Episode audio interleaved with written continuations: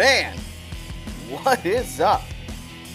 And welcome to a new edition of the Shelley is Godcast, a Mike Clevinger is traded edition of the Godcast. I am TJ Zuppe. He is Zack Meisel. You can follow us on Twitter at TJ Zuppe, at Zack Meisel, at Shelley is Godcast. And for those of you that may have just found us because of the circumstances that have led you to the podcast, welcome. And you can subscribe to the show on Apple Podcasts, Google, Stitcher, Spotify, anywhere you happen to listen to podcasts. And of course, we always welcome the five star reviews over at Apple Podcasts to help us rise up the ranks and help people find us.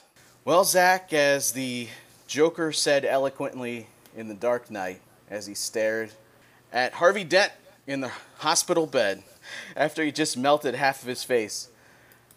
Hi. What's I up? have, I have no idea what you're talking about. just total chaos, and I just plopped down next to you and. What's up, man? What's going on? Whew. So, you know, first of all, give me a one word answer. Do you like the trade for the Indians, yes or no? How am I supposed to answer that when I'm staring at? Hold on, let me see if I can do a quick. I'm staring at 343 words of notes. Not Yeah. that's that's not a, an article. 343 words where there's a lot of bullshit in between. No, it's 343 words of notes. That's just like thoughts that were streamlined out of my consciousness. So I have no idea how to answer that question. Do you hmm. like the trade? yeah, I mean, this is, we say it on this podcast all the time where two things. One, the truth usually lies in the middle, and two, you know, things are not always black and white, and there's a lot of context and layers to things, and I think this fits that to a T. You know, I, I wrote my initial story this morning, and it was pretty long because there was so much to cover with so many players involved and all the circumstances surrounding the trade and leading up to the trade. And then I started just building like you did, like just anytime a thought popped into my head today, I jotted it down and jotted down another one and another one, thinking, oh, you know, I'll compile all these thoughts in a piece for Tuesday morning. And, um, I, you know, I set reminders on my phone for every single thing I do because I have a terrible short-term memory and I, you know, I forget to do the simplest things that I was telling myself I needed to do two minutes earlier. Um, so in the reminders tab on my phone, there is a there's one entry that is like 500 words in itself. Um, you know, you've got feed the dog, do your laundry, brush your teeth, and then 76 thoughts on the Clevinger trade. So um, it's I don't know how to start this. I don't know the simplest way to sum this up, but um, I think a lot of the reactions fans are feeling are probably fair, warranted. Um, I, think you need to look at it a couple different ways. Number one is, hey, this is so hard. Like, number one would be, are they better in 2020?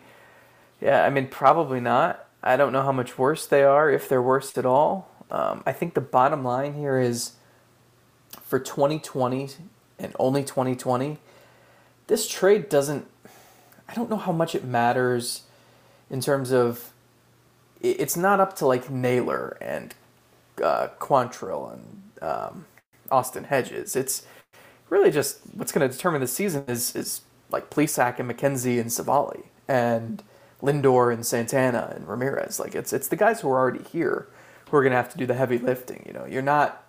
I don't know necessarily that losing Clevinger makes the difference on whether you win or lose a World Series this year.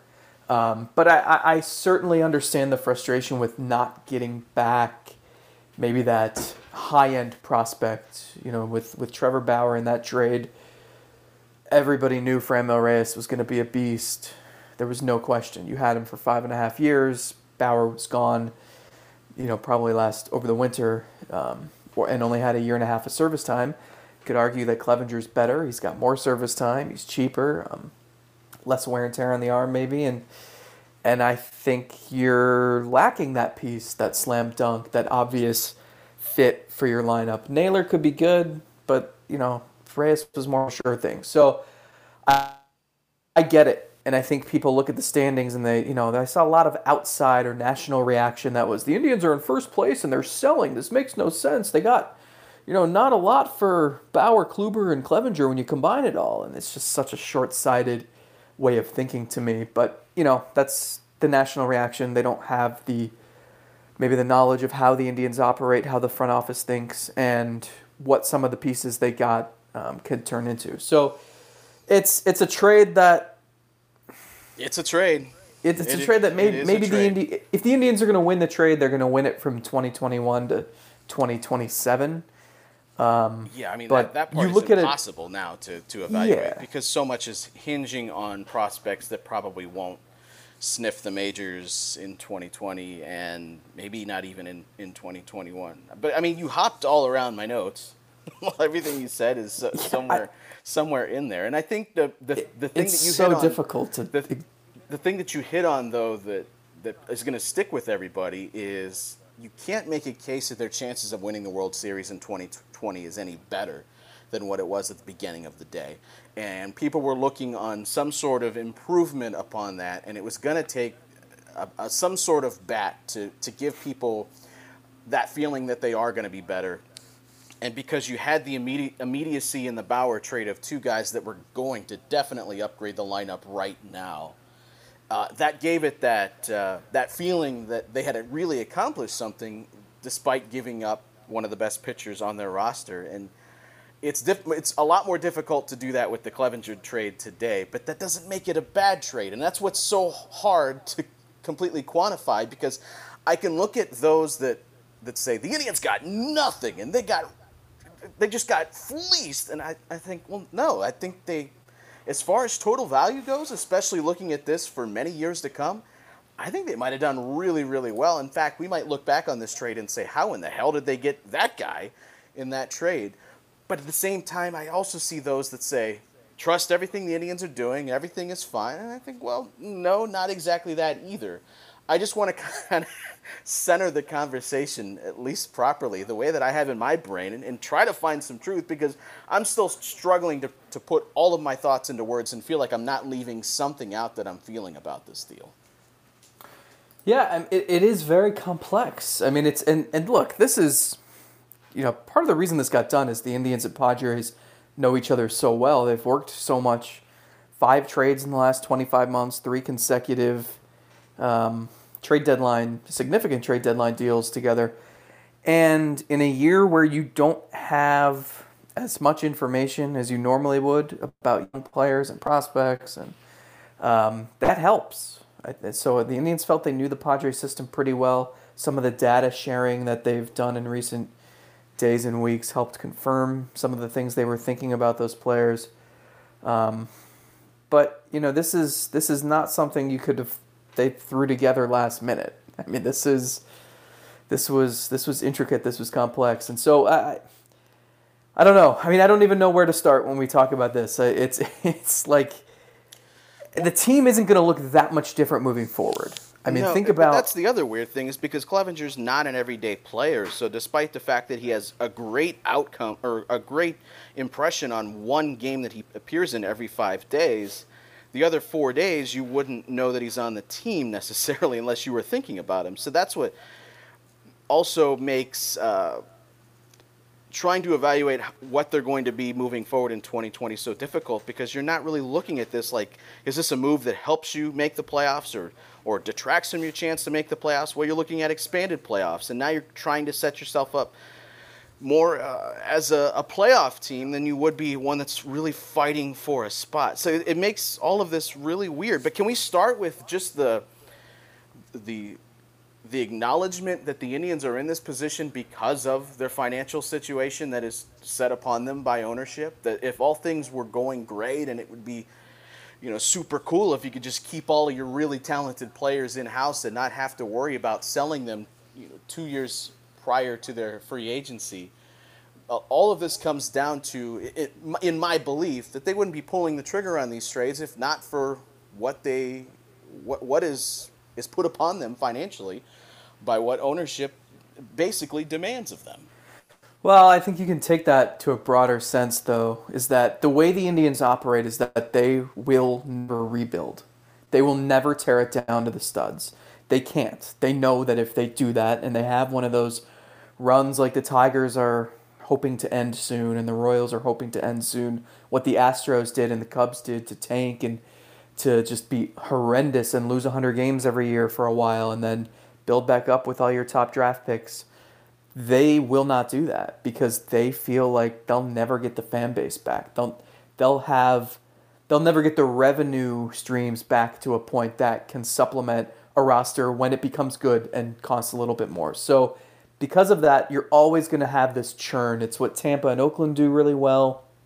Um, and the key to that is is turning over this roster. You know, they had the second oldest roster in baseball a few years ago. You look around the diamond now, you look at that pitching staff, it's I mean, I don't I haven't looked it up yet, but I'm guessing it's one of the younger ones.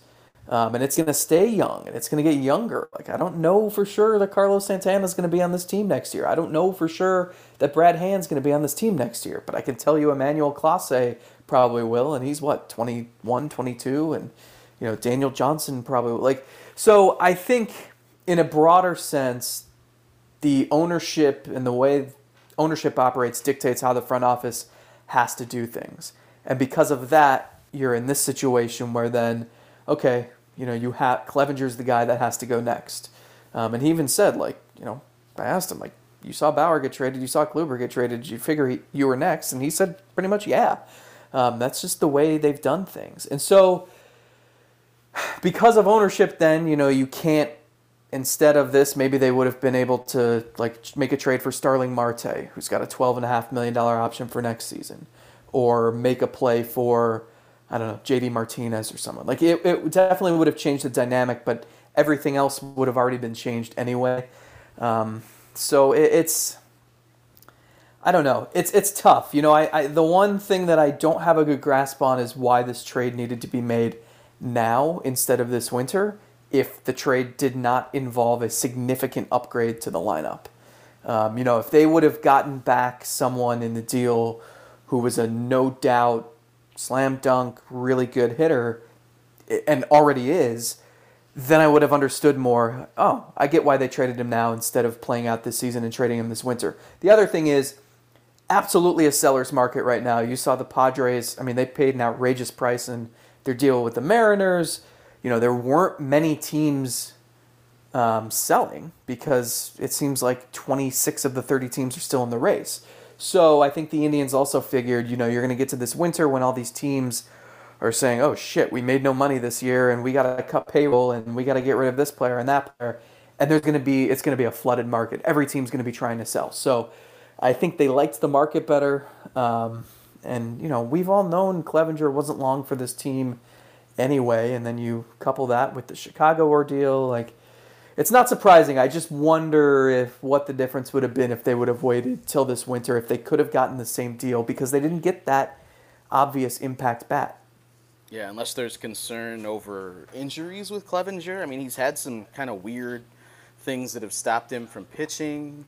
Uh, maybe they get a sense that if he continued pitching this year, that that he would be still really good, but maybe doesn't quite have the the the the narrative around him that he is on his way to being one of the best pitchers in baseball. Maybe that impacts their thought process a bit. I mean, I don't know. That's all just speculation on my part as you're trying to find answers. The, the one thing that I, I think does stand out is had the Padres absolutely feeling it. Um, and when you get in that mode as a general manager in a front office, I'd imagine you you are really feeling it. And maybe the Indians just felt that the, the time to strike was now because the Padres were never going to be in a position where they were going to agree to give up all of this prospect capital. And and maybe that was their their, their thought process too. Is that this, the Padres are really desperate now because you know, they've gone through this this rebuild and they tried to build it up once before it didn't work now they're in a position where they're really good really fun they're on the the, the up and up and so take advantage of that now while they're maybe maybe their guard is down but the the other thing that you said i think is absolutely true uh, as this team tries to never go through that long rebuild for fans winning 89 to 92 games forever really isn't that sexy that doesn't really drive you down to the ballpark. It gives you a chance to win a lot, and as, as fluky as this game can be, it, it does put you in a position to be fighting for a playoff spot year after year. But the Indians' plan right now is to go out there and win 89 to 92 games and maybe have it break well a few years and win 97, 98 games. But that's not that's not sexy. That's not winning an off season, and that's certainly not going to sell a bunch of tickets because it, it also kind of brings you into a place of, of complacency, I think, a bit as a fan, because you're just seeing the same thing year after year, and until the team goes out and wins a title, even the Dodgers, I, I think, are to an, uh, an extent having that happen within their fan base where they're just bored. Ah, we made it to the playoffs again, but still no title. And so I, I think that's the difficult part of, of the plan the Indians are trying to keep in place here. It doesn't always align with getting the fans all riled up to go down there and buy season tickets that's I mean that's the other thing is who even knows what like next year is going to look like. If you can have fans in the stadium, what's the season ticket base going to be like? What's the revenue going to be like? Who's going to be left on the team? Will there be excitement? Will there be a buzz? And who knows? A lot of that could depend on how they fare this October. You know that the playoffs are random a lot of the time, and as much as it sucks to admit, like just not necessarily, you know, the, the you could if you can choose between going all in for two to three years and then sucking for six to seven, or being consistently good for most of the whole decade, you should probably choose the, the latter. Um, because, you know, we've seen so many times when, you know, the, the, the best, that that team that's all in loses to the team that's just consistently decent. And so, I don't know. Like, there, there's so much unknown and there's a lot of promise, but we also you have to temper expectations with some of these young players. They're going to be relying on a lot of kids, and, and especially this year. I mean, we've seen Triston McKenzie twice. like, he was awesome against the Tigers with a lot of adrenaline. He was okay against the Cardinals. Like, he's he's it. Like, you're in this rotation now, and, and the Indians need you. So it's and it's the same thing. Like, they need Plesac and Civale to yeah. be upper tier starting pitchers now. Um, so it's I think that says something about their belief in those kids too. Yeah, and and look for all of the fair, justified criticism of the Indians for not trusting their young players at times. It's completely fair. I think we also need to acknowledge that for the second straight year, they're handing the keys to some kids and saying, "Hey, lead us to the promised land." Um, so I, it's going to be interesting. I, I, again, like we like I can look at this team and like they're in first place and I, I it's not like Clevinger was a huge part of them getting to 21 and 13. I still think they can win the division without him. You know, my, my opinion of the team hasn't changed a ton today. You know, you like the potential of a Bieber Clevinger one two punch in the playoffs for sure. If both guys, I mean, if, if Clevinger's healthy and he's right, I still think he is one of the better pitchers in the American League. But, um, you know, I don't I don't know that my opinions changed too much on this team this year. They need guys to step up who haven't been playing well. That's the bottom line. But when you look to the future, I mean, there are just so many things you could point at that say, you know what, this could be really interesting. Yeah, and that's before health, we even think about like a Lindor trade. The health of this organization, even compared to a few years ago, I mean, it's just incredible. The the minor league system is really exciting, full of a lot of and, and maybe not even star level guys, but they've got a lot of guys that could potentially be really good and, and shift away from this this sort of uh, way that they've built at least the position player part of their roster for the last couple of years, where it was all, hey, we're gonna have two guys that go five to seven wins, and then a bunch of other guys they're just gonna hopefully piece together some wins elsewhere. I, I think they're trying to build a stronger organization top to bottom and mm-hmm. a lot mm-hmm. of this also comes down to development. I mean, they obviously trust in their development and their pitching. The, their pitching development is, is off the charts. We know this because we can run down the, the level of talent that they've traded. And if you brought those guys back here, what they would they be better than the best pitching staff in baseball this year? I don't really. I can't make a case that bringing Trevor Bauer back or having Corey Kluber, even a healthy version of him, is well, going to be better than what they have right now. That is one thing, though. We when we talk about the fact that they've traded three frontline starters in the last 13 months, you know, so many people mischaracterize that. Like Corey Kluber was far from the peak of his powers when they traded him, and is going to wind up throwing one inning this year. And who the hell knows what he's going to look like next year and how much money he's going to be paid? I what's he got an option that is Texas going to pick it up? The guy's barely pitched for two years. He was already declining before that. Like let's let's relax here. I know they didn't get a ton, and we criticized that trade on paper, but like it's it's not like they traded three aces at the like it's this is not CC Sabathia and Cliff Lee. And even in those trades, they still went for quantity over necessarily quality, and it was in in those trades it was not necessarily the centerpiece of those deals that ended up being really impactful and, in Carrasco's case still impactful guys on in, in this organization. So you know it's weird. The Indians kind of have a track record of going for more quantity. And I, I tweeted it out and, and you texted me about it.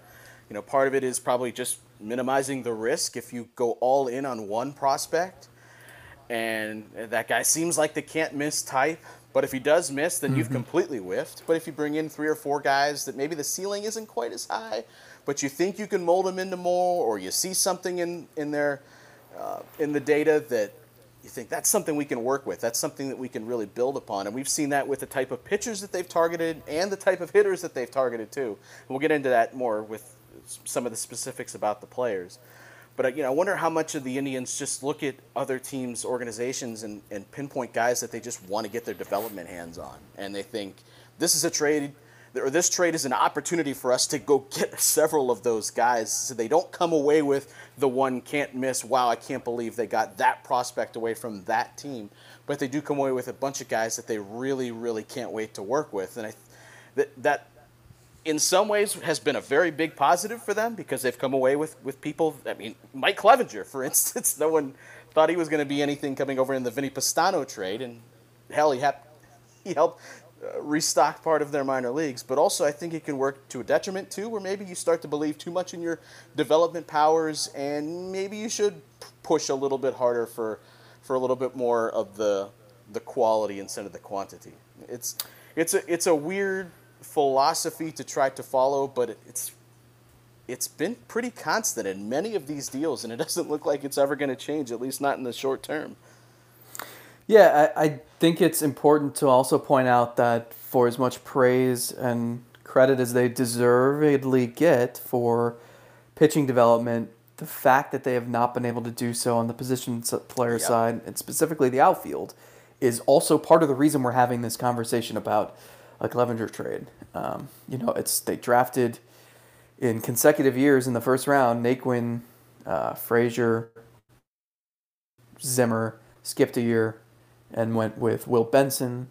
Then their first pick in I think 2017 was Quentin Holmes, who hasn't panned out. So, you know, they haven't been able to do that, and it's we've been talking about them needing an outfielder since what, like, I, I, I mean, like the Shelley Duncan era, like I feel like we are having the same conversation 10 years ago.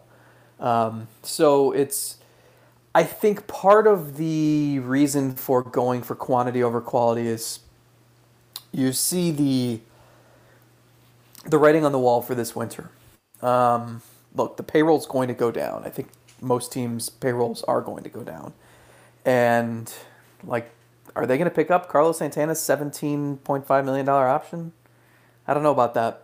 They're going to pick up Brad Hand's $10 million option? I don't know about that. We already know Francisco Lindor is a candidate to get traded. Um, you are going to have holes on this roster. And if you acquire quantity in terms of prospect capital, you have more pieces you can move to fill those holes. So I think there's a lot of forward thinking here, and the Indians have not been shy about saying we're trying to balance the present and the future.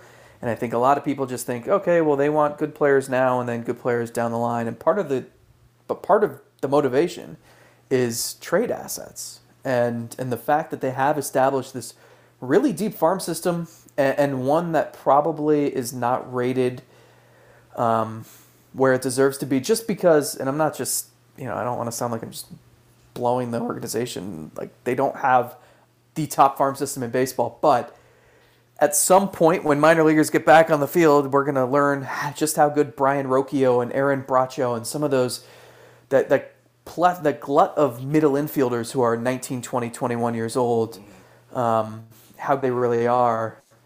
and then you'll see the trade the the farm system move up the rankings. Then you'll see some of these these guys converted into guys who can help them more immediately.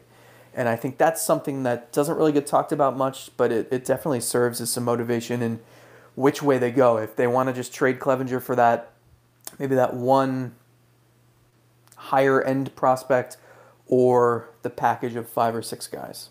This is something we'll discuss for probably multiple years. This will be um, another area that you mark and say, check in on you this think and- this planet's going to exist for multiple more years? That's great. if that's the case, why are they building this future value up? Doesn't make any sense. that is true. Um, and as I was checking fan Fangraphs, three, four, five, six, seven, eight, eight listed eighth in uh, fu- their top prospect future value board. Now following the trades, And again, that's before a lot of those guys are have really had a chance to establish themselves.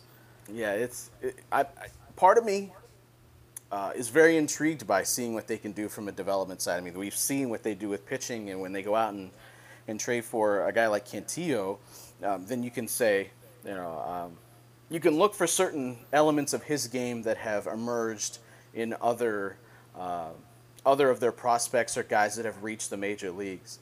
But the other thing that is really funny to me, outside of those that have pointed to all the middle infielders in the Indian system and said, well, they need to move some of these guys. Well, they might. But the beauty of starting with a guy that's high in the defensive spectrum is he can go play anywhere. you can move him. You can move him to third. You can move him to maybe a corner outfield. You can move him elsewhere on the diamond, and it's not like you're starting with a first baseman where the only place they can really go is to DH, and that's about it. So I don't think they're really worried about the position a guy plays right now. But the other thing that was really funny about this, because they didn't get that one centerpiece, uh, can't miss sort of guy, is following along with everybody that's latched onto one as being the most uh, intriguing guy that the Indians got in this trade. You know, so whether it whether it's it's Naylor because Naylor's up in the, the major leagues and you've, you've heard people talk about you know just the, offensive ability that people think he has, the potential that he has. Yeah, can we stop crowning this guy like a, a bust for having 38 plate appearances this year as a 23 year old? But Come on. But how many different players in this nine-player package have you seen pointed to from the Indian side to say, well, that guy is the one you got to watch. That guy's the centerpiece. I think almost everybody has had their, their time in the spotlight from some sort of evaluator that, that has watched these guys play or at least poured over the data. Yeah, you could spin that positively or negatively. I think.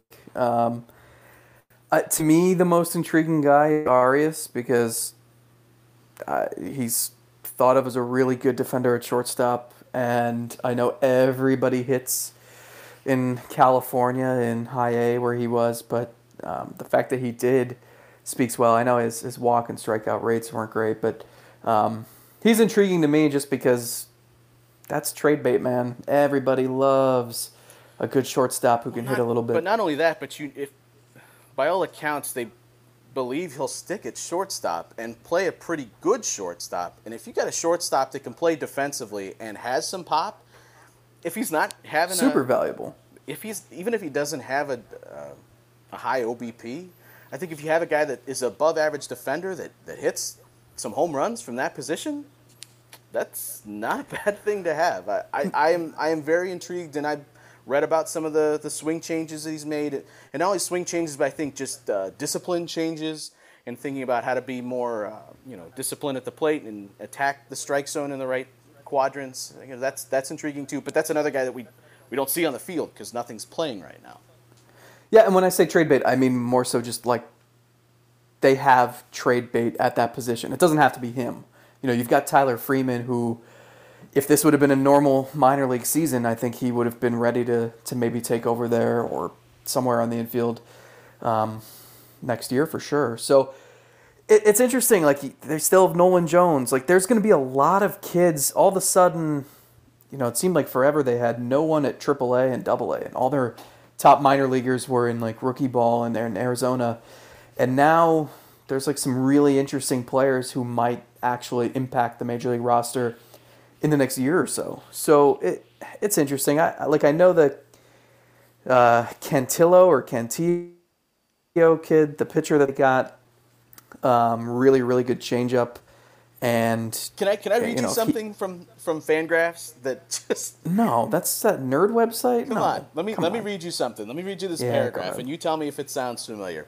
Not only does it um, does he have bat missing movement, but Cantillo's arm speed really sells hitters on the notion that they're getting a fastball, a ball. Uh, bats bailed at it in 2019. The carry on his fastball enables Cantillo to compete for swinging strikes in the zone, and that plus his ability to throw lots of competitively located changeups means he can work back into any count. His breaking ball usage is ahead of its quality, something that might change if Cantillo does start throwing harder and adds power to his curve. The breaking ball and development of velo are now the two variables driving Cantillo's potential future movement. But for now, I think he has the tools to go right at hitters as a number four or five starter. But did you catch the part about developing velo and working on the breaking ball? Two things the Indians seemingly have really nailed down here in the past couple of years. That to me, it, it just sings like a guy that the Indians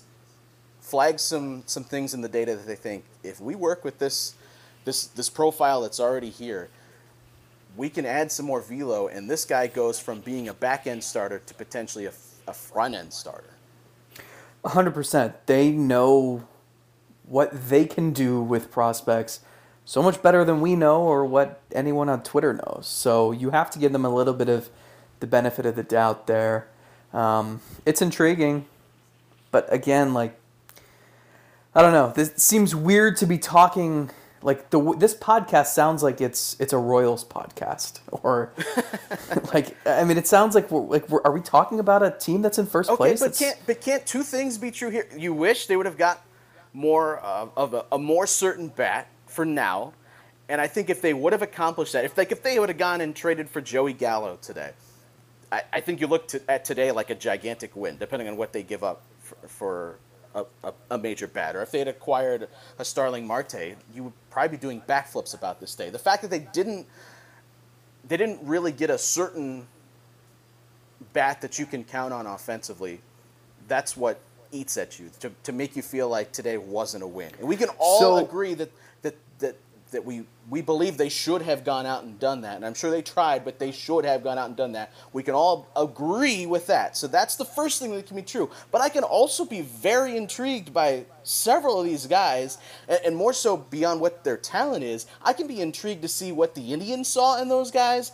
and then the idea of having the Indians work with, with with basically more toys to play with, that's a really super fun idea. So why can't I I be a complicated person that can feel two separate things here? Of course. And to their defense, um, I mean, again, like the Starling Marte thing was never going to happen because of money. And Joey Gallo, I- I'm guessing the Rangers just wanted too much. I don't know what they're doing, I, like why they held on to Lance Lynn or um, they moved Mike Minor, but they held on to their It's other like pieces. the opposite of the Indians' approach. Hold on to everybody until it's too late. Yeah, very bizarre. Um, there just weren't a lot of pieces out there. I mean, they could have gotten like maybe a Jackie Bradley Jr. or someone like that who we had talked about before and who you've been bugging me about for like the last week. But uh, there just weren't many options because That's nobody me, was the selling. president of the Jackie Bradley Jr. fan club. You know how much I've been advocating. You're probably wondering deal? how I got here, but um, yeah. So there just there weren't many teams selling. There wasn't much out there. So I think that also underscores why I think fans are upset that it's you know Josh Naylor is kind of the headliner for 2020. Um, I don't want to sell short Cal Quantrill, who should be another reliable arm in the bullpen this year and has the potential maybe down the line to to be a starter again or something like that. But um, Is there you know, anything more fitting than Quantrill and Plesac seemingly having very similar profiles and it being Quantrill and Plesac? Those two names working together? I think that's just fitting. So now this is a Blue Jays podcast. Why not? Sure.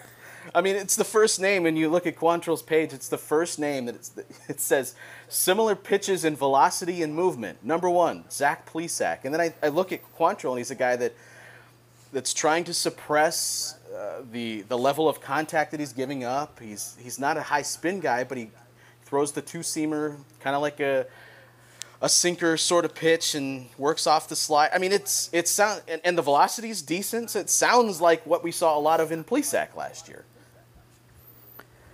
Yeah, and so it shouldn't. We should talk about Mike Clevinger too.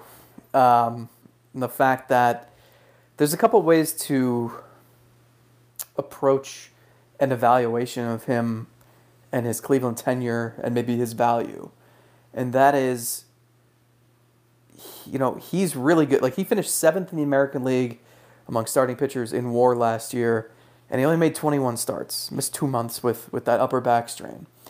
So you can see the potential, but it's also a fact that in, I mean, I guess technically three seasons, he he topped the 126 inning mark once.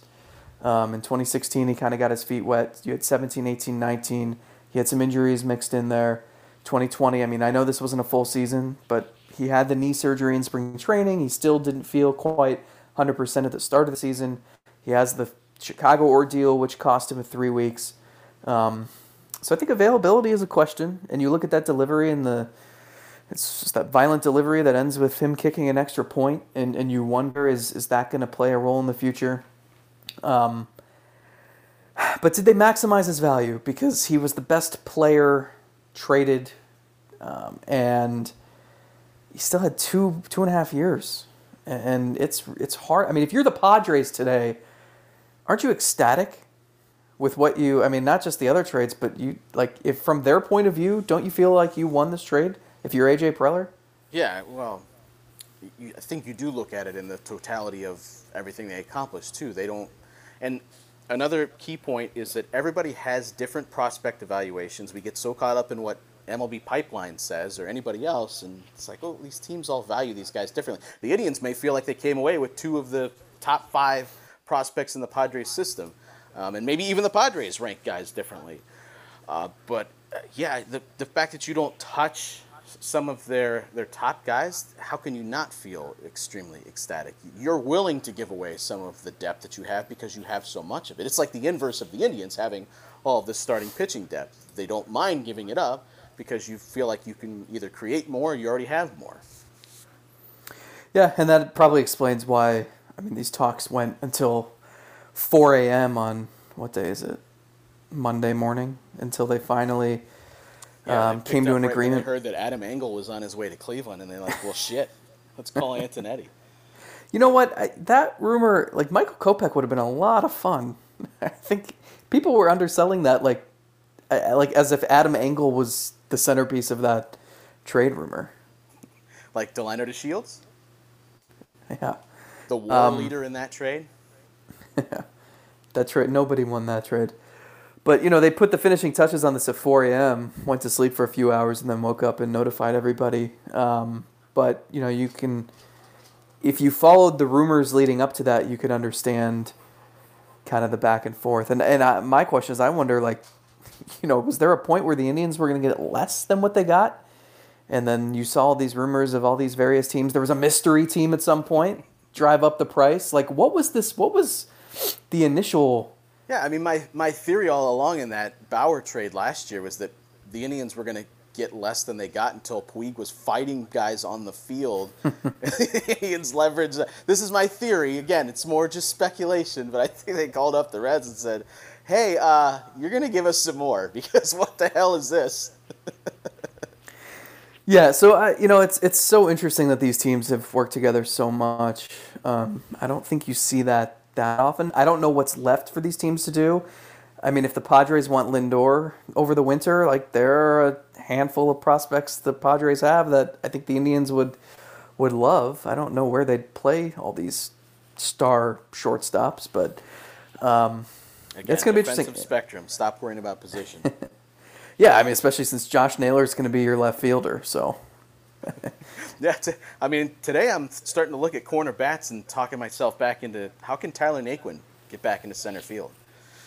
Because all I'm, all, all I'm thinking about is offense for the Indians and how they can create runs. And Tyler Naquin is one of the few guys that's swinging the bat really well. And credit to him for coming back and swinging the bat the way that he has.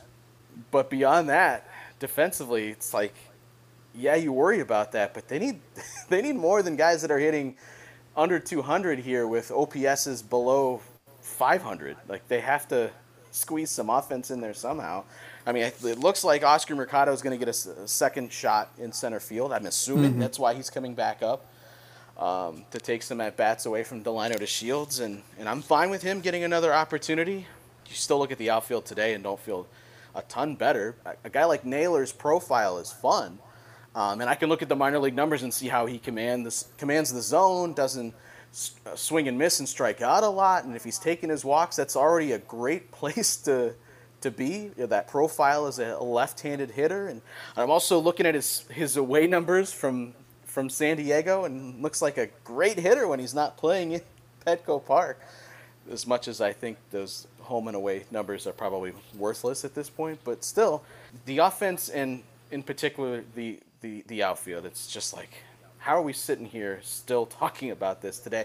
And the fact it is a little bit jarring the, the fact that they traded Kluber, Bauer, and now Clevinger and still don't have that like surefire offensive force that you would have thought you were going to get if you traded those three guys or if you thought about trading those three guys several years ago. Yeah, I think Reyes can be that. Um, but they're so I, I scared think, to play him in the outfield for whatever reason. Well, well, it sounds like they might be trending toward that. I don't know if it's, you know, if it's going to have to be him. It is going to have to be him or Naylor. I don't know. Um, it sounds like Reyes has been working in the outfield a lot, and they're pleased with some strides he's made. We'll see what actually happens. Him, Naylor, it doesn't matter. Like we saw Melky Cabrera out there, like we can stomach it if we have to. Um, you know, the other thing with Naylor, his his brother is one of the Indians' top prospects. Bo Naylor, a catcher who is the heir apparent to Roberto Perez, um, most likely, and uh, it's cool. So I, I talked to a scout today who said that they have a third brother who just committed to, uh, I want to say Texas A&M, T- Texas Tech, one of those schools. And I guess the third brother is supposed to be the best of the three. And so, oh well, uh, someone with the Indians, well, someone with the Indians joked to me today that now there's a lot of pressure to, to sign that third one to get the trifecta. Um, but that's that's got to be cool to, to be in the same organization as your brother to both be. I mean, Josh Naylor's what 23 years old. Yeah. Bo Naylor, I think, is 20. So both young could potentially play together at some point on this team. Um, that's pretty cool. Well, it depends. If Naylor's going to get the ARB too, they might end up dealing it before they ever get there. Um, no, they don't trade outfielders. They just trade pitchers. Yeah, just pitchers, right? Once they fall. You're right, though. I will say but from between a trade of, uh, I don't I don't think you were going to get a ton for Kluber, but with the Bauer and the Clevinger trade, and I, I think Franmil Reyes is going to be a monster in the American League for a long time. But I do agree with you that like you should have a pretty standout lineup when you already had Lindor and Ramirez, and then you're trading all these pieces, these pitching pieces to get offense. I do agree with you there. Like they shouldn't have these glaring holes. Like you shouldn't have to go back to the Domingo Santanas and the Carlos Gonzalez's of the world every single year. And I didn't anticipate being as wrong as I was about Domingo Santana, but I mean, he he, he gave them absolutely nothing. Melky Cabrera was an all-star compared to what Domingo Santana gave him, and I, and I don't know why that is. It's not like he's those other guys were all aging, and and Santana's not. He's not even cleared 30 yet. Um, so there's not like a reason why he should have fallen off offensively. Maybe it's just this weird year and small sample sizes. If this is a normal season, he gets more opportunity to just play and see what happens. But I have no issue with them going a different direction now, um, especially, you know, you're going to play Naylor, and Naquin definitely deserves to play, and that leaves no spot now for Domingo Santana. So. And I thought we were just going to spend this whole podcast talking about Greg Allen's homecoming. Uh, Gets that, to go home to San really, Diego. Really cool for him. Uh, and I texted you that after I thought about it. Um, the fact that he gets to return home and, and, and maybe fill a role for, for them that he's really, his skill set really fits. Just a fourth, fifth outfielder that can come in, pinch run, play defense. The, the final thing that, that I, we haven't even touched on, I mean, God, I, I probably have more on this list that we'll never touch on because I don't even know where this stream of consciousness came from. the Indians are are seemingly committing to a plan here now, where they're trading these pitchers before. Um, and, and Kluber obviously doesn't fit this mold, but it was a little bit too late even for him. Where they they look at these pitchers to sell them off well before the, the decline comes, or they get too pricey, or they're looking to maximize the value. We might disagree about the return and the value that they got. Maybe you feel like it should have been more, or maybe you should have feel like it should have just come in fewer pieces. But if this is now the plan where they're just going to continuously take these pitchers, build them up, let them pitch well, and then trade them in their before their ARB two season. But if you're staying committed to that, if if that's your plan, I I'm okay with it as long as you're committing to the plan. The problem is they've never really got to this point before, and they felt good enough about their pitching that they could execute a plan like this now. But if you can be in a position where you never have to sign Michael Bourn and Nick Swisher again, those types of players to try to jumpstart a competitive window, which is essentially what they were trying to do at the end of 2012, if you never have to do that again, I am completely fine with that. Yeah, I think it works when. So, if you take it back to then when they signed Swisher and Bourn, think of like okay, so I, I hate when people cite this, and it's only a couple people who tend to, but they do it nonstop. Yes, the Indians are on their way to their eighth consecutive winning season. Hooray! Like the 2014 when they went 85 and 77 and the season was miserable, that's nothing to really celebrate. 2015 when they were 81 and 80 and traded everyone mid-season and they were dreadful for five of the six months, that's not anything to celebrate. Um, but you look at how they tried to win early in that process, and it was a lot of veterans, um, and it was just like it's it really ugly baseball. Those rosters are gross when you go back and look at them. Um, what worked in 2016 was you had the starting rotation, and then you had offensive breakouts. Lindor's first full season, Jose Ramirez emerging. Um, and that's kind of been the formula the last few years. And so you saw in 2017 when they go out and get Edwin, and the payroll is the largest payroll has ever been, probably ever will be. Um, and that didn't work.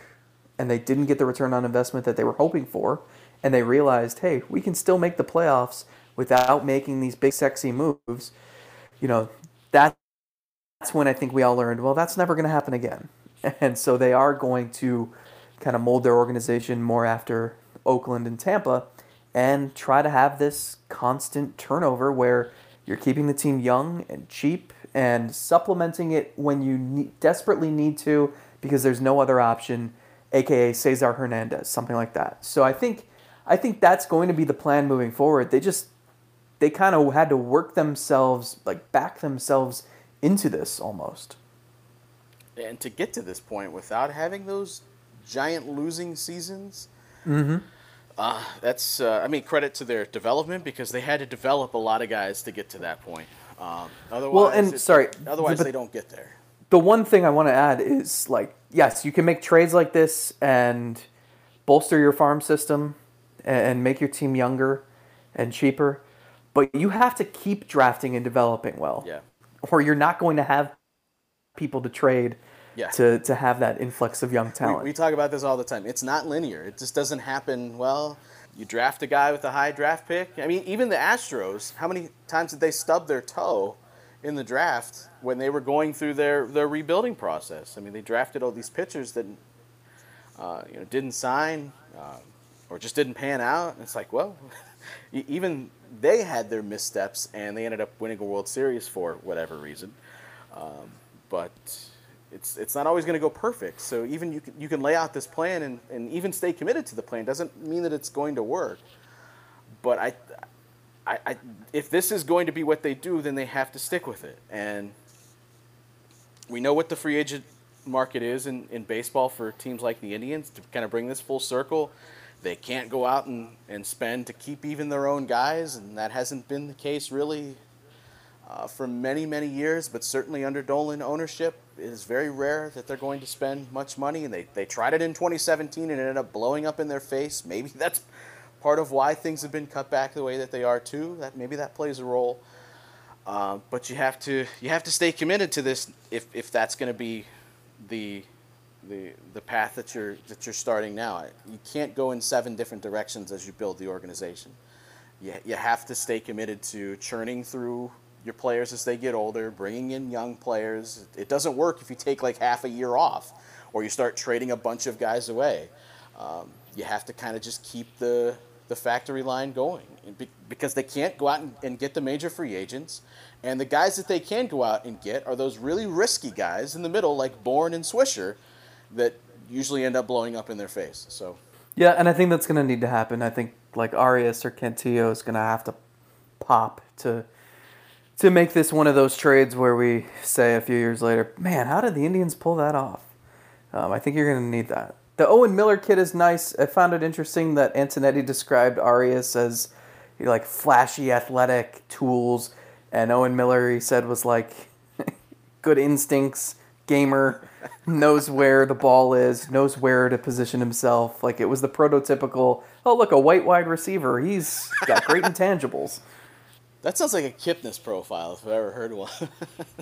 and then Miller's a guy that can play all over the place, shortstop, second base. So again, spanning that defensive spectrum and guy that might land somewhere else, or maybe it's just as a utility player.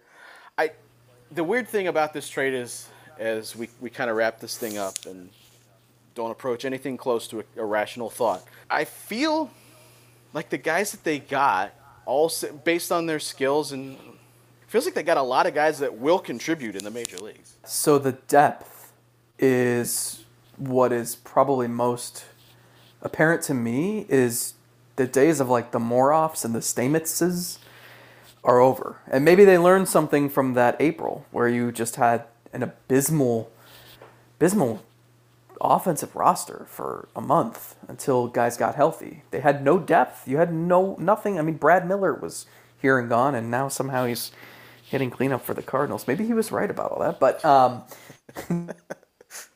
yeah, like you should have tons of depth. Like think, I mean, it's it's crazy the middle infielders who are on the cusp when you think about Freeman and Miller and um, some of the other guys, or and even just infielders in general. If you say Nolan Jones and so and like Yu Chang, they don't have a spot for him. Um, like they had to cut ties with Christian Arroyo, who seemed pretty interesting. So yeah, depth shouldn't be an issue for a long time, but I just wonder if you can maybe package some of that depth to address, you know, I don't know, maybe one of the glaring needs that's been at the top of your priority list for like 10 years.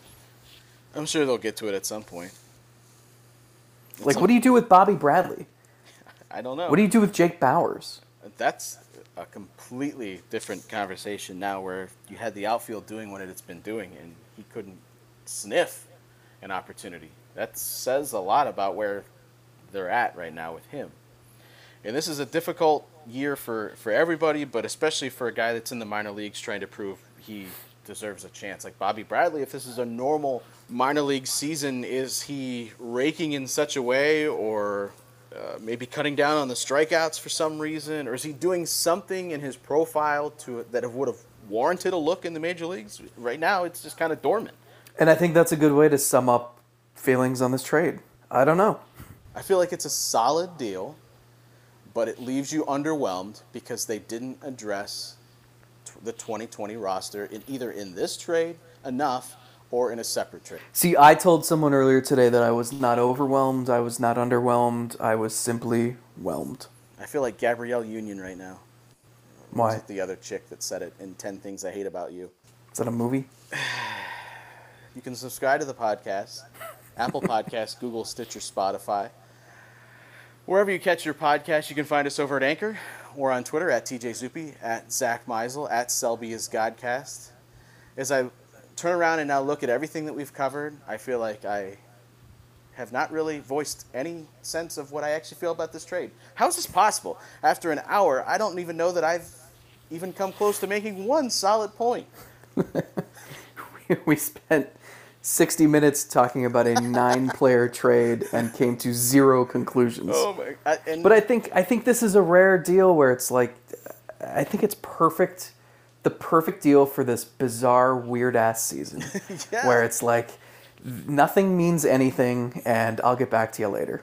You look at a trade and you have you, you can evaluate a trade really two different ways from a, a perception standpoint of like how it impacts the team now or just an overall value standpoint, and can you feel two different things? Can you look at the overall value and say, I think the Indians killed it from an overall surplus, creating surplus value standpoint? I think they killed it, but at the same time, be underwhelmed because they didn't address left field, right field, any field.